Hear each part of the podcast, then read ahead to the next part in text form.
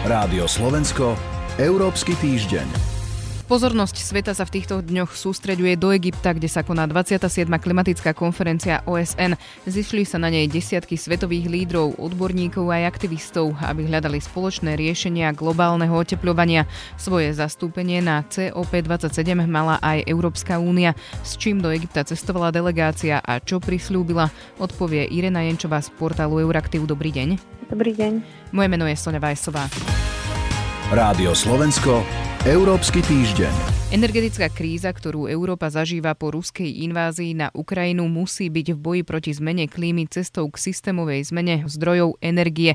To sú slova predsedničky Európskej komisie Urzuly von der Leyenovej z klimatickej konferencie v Egypte. S akým odkazom išla teda európska delegácia do Šarmaš Šajchu a čo prisľúbila? Európska únia neprišla na summit s nejakými novými záväzkami alebo súdmi, keďže je práve v procese príjmania legislatívneho balíka, ktorý má zabezpečiť, že emisie Európskej únie klesnú dokonca 10 ročia do roku 2030 o 50% oproti roku 1990. Čím akoby Európska únia prišla na ten summit je, že predstavila túto silnú legislatívu, ktorá má zabezpečiť pokles emisí a pripomenula, že tento summit by nemal byť len o nových sluboch, ale predovšetkým mali by sa účastníci rozprávať o tom, ako už sluby existujúce prevedú do praxe. S tým súhlasia aj organizátori, ktorí hovoria, že na tomto samite ide o dosiahnutie nejakých hmatateľných opatrení.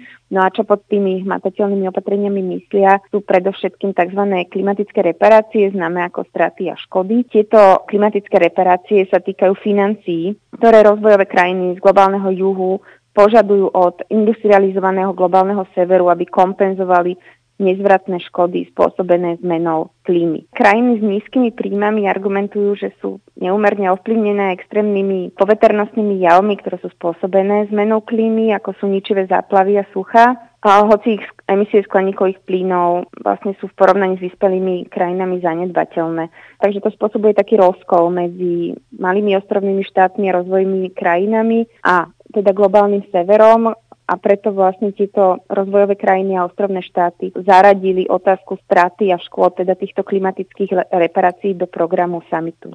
My sme teraz vlastne hovorili o tom, že mm, čo by chcela Európska únia robiť. Naopak, do čoho sa zapojiť nechce. Portál Euronews napríklad informoval, že únia ako najbohatší jednotný trh na svete nechce Medzinárodný fond na reparáciu klímy, čo je vlastne aj téma, ktorá počas rozhovorov dominovala skutočne tá diskusia sa točí okolo, okolo financií, no a ako som už povedala, Európa spolu so Spojenými štátmi majú zdržanlivý postoj k tomu, aby sa vytváral nejaký nový fond. Teda vyslovili sa v tom zmysle, že to nie je prioritou. Zdôrazňujú, že vlastne mali by sa skôr efektívne využívať existujúce programy pomoci, ktoré, kde, v ktorých je už k dispozícii veľké množstvo financií. Hovoria teda o tom, že je dôležité najprv identifikovať, že aké sú potreby. Po druhé vlastne sa pozrieť na to, že kde skutočne môžu mobilizovať zdroje, až potom sa pohnúť ďalej. Európska únia a Spojené štáty sú proti tomu, aby sa zri zriadoval nový fond, ktorý by kompenzoval krajiny globálneho juhu za straty a škody, ktoré spo- sú spôsobené zmenou klímy.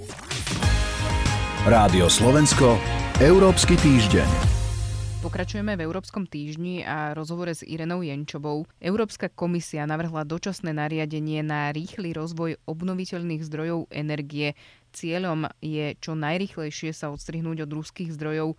A čo je súčasťou vlastne toho nariadenia, o čo v tom ide? Európa považuje masívne nasadenie veľkého množstva obnoviteľnej energie za jeden z pilierov plánu, ako sa odstrihnúť od dovozu palív z Ruska. Ako jeden z hlavných problémov, ktoré vlastne takémuto rozvoju bránia, sú zdlhavé a zložité administratívne postupy. Takže Európska komisia prišla s návrhom nariadenia, ktoré sa snaží nejakým spôsobom preklenúť tieto prekážky. Napríklad komisia navrhuje, aby sa zariadenia na výrobu obnoviteľnej energie považovali a priorne za prvorady verejný záujem. Znamená to, že každý zdroj obnoviteľnej energie by bol chápaný ako prospešný spoločnosti, zdraviu, bezpečnosti výnimkou, aby sa jasne preukázalo, že tento zdroj má veľké nepriaznivé účinky na životné prostredie. Čo teda pomerne dosť oslabuje súčasný, súčasnú legislatívu, kde najprv ten akoby výrobca obnoviteľnej energie musí dokázať, že jeho projekt e, nepoškodzuje životné prostredie. Takže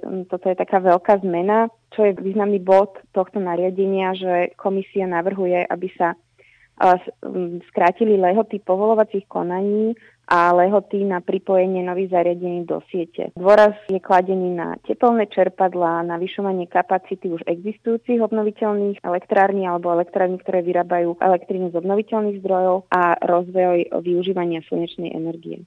Aj je toto nariadenie nejakým spôsobom zaujímavé aj pre nás, alebo teda pre členské štáty? Je to určite zaujímavé, lebo významne to asi pravdepodobne prispieje e, k rozvoju obnoviteľných zdrojov, obnoviteľných zdrojov alebo tejto energie. Čo je však výnimočné je, že komisia tu kladie dôraz na rozvoj teda taký trend decentralizácie energetiky, vrátanie podpory energetických spoločenstiev a samovýroby energie. Takže podľa komisie tieto malé decentralizované solárne zariadenia, teda ak si predstavíme, že na firmách a strechách rodinných domov alebo činžiakov by sa začali vo veľkom inštalovať fotovoltické panely, tak e, podľa komisie práve takáto samovýroba energie je jeden z najúčinnejších prostriedkov, ako znížiť uh, účty za energie. Uh, konkrétne na Slovensku parlament nedávno schválil novelu zákona, ktorá definuje vzdielanie energie, energetické spoločenstva. Takže komisia tento trend vlastne v tomto nariadení ešte viacej podporuje. Čo je teda významné je, že kladie určité povinnosti aj voči distribučným spoločnostiam, aby mali vlastne povinnosť pripojiť ich v nejakých uh, rozumných časových rámcoch. Na úvod som vlastne hovorila o tom, že pozornosť sveta sa v týchto dňoch sústredí do Egypta, kde sa koná klimatická konferencia. Ako na to teda reagujú na tento konkrétny plán ochranári? Ochranári, čo ich ako keby znervozňuje, je, že toto nariadenie určitým spôsobom oslabuje súčasné smernice o ochrane prírody, či už ide o biotopy alebo ochrane, o ochranu vtákov. Argumentujú tým, že síce je tento núdzový návrh označený za preklenovací, zavádza určité riešenia, ktoré nie sú zlúčiteľné so smernicami, napríklad do obnoviteľných zdrojoch, tým, že vlastne on obslabuje to, to environmentálne hodnotenie vplyvov tých projektov. Takže tá hlavná výhrada je vlastne to, že oslabuje to environmentálnu legislatívu a že tým pádom aj strácajú občania vlastne do určitej miery právo vyjadrovať sa k nejakým projektom, ktoré sú v ich okolí. Uzatvára Irena Jenčová. Ďakujem vám za rozhovor. A ja ďakujem. Relácia Európsky týždeň je na konci. Za pozornosť pri jej počúvaní ďakujú portál Euraktiv a Sonja Vajsová. Rádio Slovensko, Európsky týždeň.